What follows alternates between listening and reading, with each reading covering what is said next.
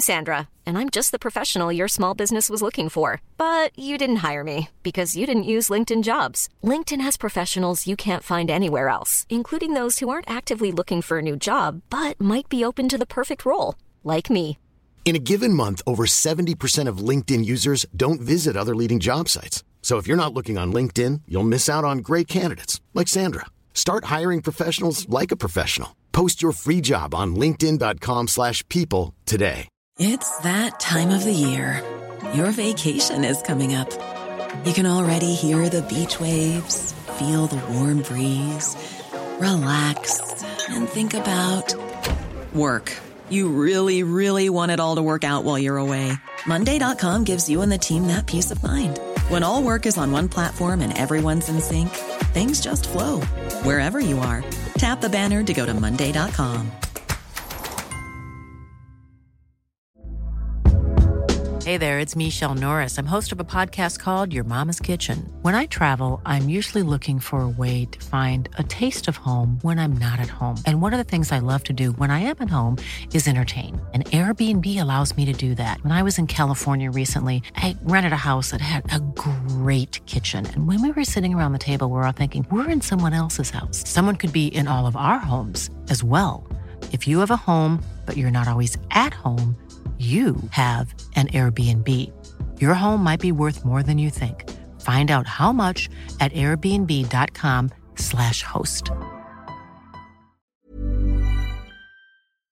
After what looked like a soul destroying decision to leave Alpha Tauri, Pierre Gasly might just succeed in pushing Esteban Ocon out. It all clicked into place for me after Pierre Gasly secured seventh in Brazil in a very quiet and unassuming manner, him having made little impact in the weekend, whereas his teammate had done the complete opposite. But that might be exactly what Alpine needs to be able to recover from the doldrums that they have found themselves in last year and this year especially. The balance of power is definitely shifting away from Esteban Ocon, who has been with that team for four seasons, but Gasly, he's just torn that right up. Alonso had the more unreliable car, now Ocon finds himself in that position, being put on alternate strategies, Pierre getting the most stable plan for the race, and that might be part of what could be the re-rise of Pierre Gasly going forward. After what I thought was turning out to be a real big downfall of a decision, Pierre Gasly signing for Alpine. That to me seemed like one of the most bizarre decisions to come out of the silly season of 2022.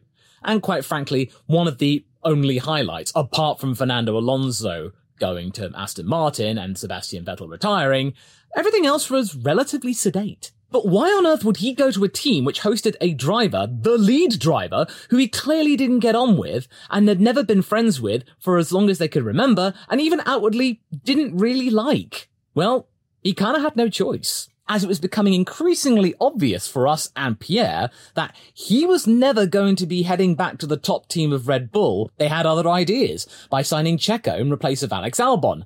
No opportunity to be able to get himself back up there in the wake of what was his replacement in 2019, then being shown the door himself. No, no, no, no, no. Pierre's job at the Red Bull Group was to be the bastion of Alpha Tauri and keep them as a constant and a yardstick for any incoming potential young talent from the Red Bull Junior program. Which turned out to be Danny Kvyat, who was already a veteran of the group, and Yuki Tsunoda, and that's it. Sure, he was doing okay, but AlphaTauri weren't. They eventually finished the 2022 season in ninth place, and had clearly not done well in interpreting the new regulations for themselves, having moved away from the old model of raiding the Red Bull parts drawer, which they are now raiding again, and implemented the RB19's rear suspension from Singapore onwards, and wouldn't you know it, they're doing better now. And quite clearly, Daniel Ricciardo's experience in the RB19 at the Silverstone tire test and the simulators, that's proving to be really beneficial as AlphaTauri rediscover themselves, but it was clear that for Pierre Gasly, it was definitely his time to go. Things were not looking up for him. He had to find fortune elsewhere, forge his own destiny. But where? It wasn't really looking all that solid, and Alpine had to fill in the gap from Alonso, and they had to come to terms with having lost their young star Oscar Piastri to McLaren. I still don't have any sympathy for them, Alpine. They made a rod for their own back. Considering where Alpha Tauri were, Alpine was just nothing but better. Pierre has gone on to say that he hopes to talk to Helmut Marko one day about why he got demoted in the first place and the stuff surrounding it. Perhaps why he was never considered perhaps of replacing Albon after getting his first win for AlphaTauri in 2020. But then again, people have actually speculated that Gasly wasn't all that nice to the Red Bull mechanics, and that might be another reason why he was kept away from them. But people can mature. Give him another chance, but Red Bull clearly weren't going to give him another chance. It might have turned into one of his smartest decisions, because he's pulling a Fernando. He is killing his teammate with kindness. Of course, it's not over yet, and there's still one more season before both drivers are up for renewal, in what will look likely to be one of the silliest silly seasons in F1 history, because two thirds of the grid are up for transfers in the wake of the 2025 rule tweaks, which could see the order changing all over the place like it did in 2021. But I feel that Pierre Gasly has done enough to convince Alpine that he is the one to build a future around, and not Esteban Ocon, who had been the anchor for the last four seasons, since Toto secured him a gig there for 2020. Now, before you say anything, I am not saying that Esteban Ocon is a bad driver. He is good, and on his day, he can be just as good and skilled as Pierre. Him getting a victory in Hungary for Alpine, which they had been craving for years since the days of Alonso, and then getting podiums every now and again, that is not a bad achievement, and that is justifiably what keeps you in Formula One. But sometimes that proves not to be enough in the long term. You need to keep getting good results and being a very good and constructive driver for the team. Because remember, Formula One is a team sport. And Pierre, I think, is a really good team player. Without his skills at AlphaTauri, I don't think they would have been as good as they have turned out to be and get all the surprises that they found themselves with in 2020 and 2021 when Pierre had accepted the role of being the lead driver of that team. And Pierre is starting to show his influence with Alpine, being able to provide really good feedback for the team and his mechanics, and voicing out some particular tweaks to the A524, such as, for example, maybe making the cockpit a little bit shorter, so that means his arms don't have to reach out so far, and that means it's more comfortable when he's trying to steer the actual car. Because Esteban Ocon, he is a very, very tall boy, and it had been catered for him, the cockpit, because, well, he's the most senior driver. He's the one that's been able to have the most influence on the car. But now that's starting to change in favor of Pierre because of his experience, which since the summer break ended has become more and more consistent, with him outscoring Ocon and completely overriding the deficit he had with Ocon before, and now provided a 16 point advantage over Esteban. And this stat that I'm about to show you completely mesmerized me. This little stat selection from Brazy on Twitter. It put into numbers the impact that Pierre had had on the Faenza team since it became Toro Rosso and then AlphaTauri. And remember, this is just with the Toro Rosso stats. If you include the Minardi portion of those stats, the other 340 Grand Prix starts, them being around since 1985's Brazilian Grand Prix, it becomes all the more spectacular. This one driver, Pierre Gasly, scored a third of the entire Faenza team's points throughout their entire career since the mid 80s, secured the other of their two wins, the other being got by Sebastian Vettel, at the same track surprisingly, scored their most podiums. Minardi weren't really able to contribute to this portion because their best career result was fourth place. Pierre, for the Faenza residents, is one of their biggest hits. Of course, you can easily attribute that to the fact that during the Minardi years, you were lucky to even last a whole season with them. Maybe two of you were lucky. So Pierre, throughout complete attrition of being there effectively for four, four and a bit seasons, the mode and model on the style of driver recruitment changed in the AlphaTauri years and Toro Rosso. But you got the points. You got the glory. All of these stats really explain to you why Pierre Gasly is good for Formula One and why he is worthy of being on the grid. In 2021, when he of course got himself another podium, most of the times that he would finish, he would be in the points and some good points results as well. There were only three DNFs as well, and he rarely found himself below 11th, maybe once in 13th and a 17th, or almost a not classified. But even then, he was consistently in the points. And he did outscore Esteban Ocon in a completely different team. Yes, of course, Ocon was in a faster car, but that car was crippled with unreliability. In a time when Alpine is looking to reinvent themselves, truly reinvent themselves, instead of the platitudes and empty promises that we had seen before, perhaps Pierre Gasly's presence might be the medicine that they need, part of the cure, a real goal, instead of a 100 race policy, a five year policy. All of that stuff, that's gone completely out the window. Now Alpine are just looking from race to race and improving as they go.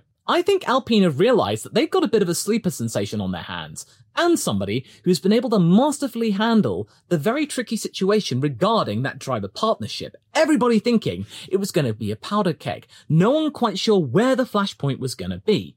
And before you say anything about those two accidents that they had where they collided together, that's been kind of rendered moot. Mainly for the fact that Pierre Gasly and Ocon to a lesser extent, were able to quickly defuse the situation, say that it was a complete accident, that they didn't collide with each other, they were just part of other bigger calamities that befell them. Esteban Ocon is denying the tide of car development has been going towards Pierre's favour. That doesn't count for the fact that things are changing. He thinks that there's nothing going on, that it's fine. That it's just down to bad luck and unreliability, which is partially true. He has had many more DNFs than Pierre has had this year, but even then, they really need to fix the unreliability. And we've also seen the Alpine curse where one driver has the less sturdy car. And this time around, Ocon has received that after Alonso receiving that last year when it would have been more obvious that Alonso probably lost dozens of points because he would fail to finish because the car gave up on him. So you might be thinking, well, what's your argument here? It all rests on conduct. Ocon has been incredibly sloppy this year and found himself in many different situations which aren't exactly glowing for Alpine in the midst of a managerial reshuffling. Do you remember all of those penalties that he gathered over the beginning of the season? All of those five second penalties and drive through penalties, 10 second penalties, accruing upwards of nearly half a minute of them in one race alone? Yes, of course, that's partially down to team conduct as well, but sometimes that really doesn't matter in the eyes of the public. You are still the driver attached to those penalties. And that is going to provide negative headlines and make people think less of you. Whereas Pierre Gasly, he has had far less of that. He has, of course, had many blunders himself this season, but he has been able to back that up with yet again another example of getting those sleeper results. I have seen him get into the points where I didn't expect to see him there. That he just ends up with a P9 or a P8 or, as we saw in Brazil, a P7 after having overcome that two place grid drop after all of the pit stop chicanery and being able to rise back up again. Sure, there were DNFs, but you gotta finish to get points. And then, of course, the situation in Baku, when Ocon came in on the last lap for a strategy call, yes, it wasn't Alpine's fault, but Ocon was attached to those headlines, so yet again, he was involved in negative press. But I think that Brazil was probably the lowest ebb for Esteban Ocon. Throughout the entire weekend, he completely conducted himself in a terrible manner. That whole situation for Fernando Alonso, yeah, and at the same corner where he had a moment with Max Verstappen, and then at the weighbridge, he goaded Max Verstappen into shoving him. Remember, Max didn't shove him on his own, unprovoked. Esteban, as you can see, had a big grin on his face, and what he said effectively to Max was, I was faster than you, bro. Of course Max was going to react. That was still at a time in his career when Max Verstappen was a bit of a powder keg himself. And Ocon, he does like to invite arguments and fights. Remember all of the stuff we saw with Checo when he was teammates with him at Force India and a bit of Racing Point? Oh, oh, oh dear.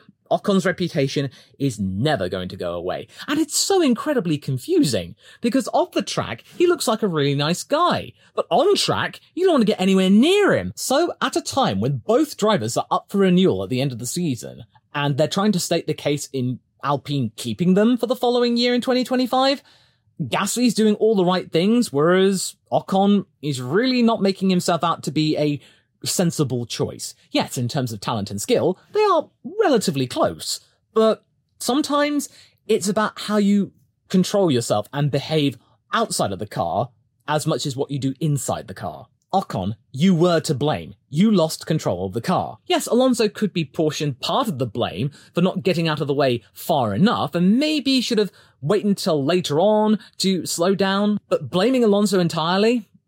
No. Just, just no. And I think it's remarkable that in the space of less than a year, Pierre Gasly has been able to integrate himself with that team in a very accomplished manner. They have been very used to very uh, awkward driver situations with Daniel Ricciardo just bouncing on them and Cyril Abiteboul actually voicing his own frustrations about that recently. Then Fernando Alonso being there, them thinking he was going to be the savior and coming back and that it was his third time lucky and then that didn't work out because there was loads of intra-team rivalries with Ocon. That whole shebang. But now Pierre is a calm driver. He is a guy who is willing to wait, willing to work with the team, patient.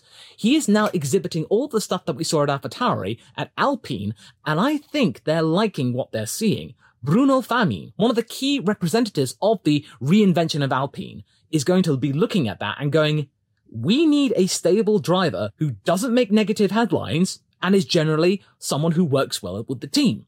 And Ocon is starting to be shown up by Pierre Gasly. Having a consistent figurehead is vital for Alpine because they lost Oscar Piastri, they lost Fernando Alonso, they really got lucky with Pierre working really well with Esteban and not preventing a major flashpoint and having many instances of them two colliding outside of any other extraneous circumstances. We could have had it much worse, folks, but both drivers have been able to conduct themselves really, really well. Gasly doing it even better. So when it comes to a contract extension for 2025, I think Pierre's going to be the one to do it, and Ocon might find himself without a drive.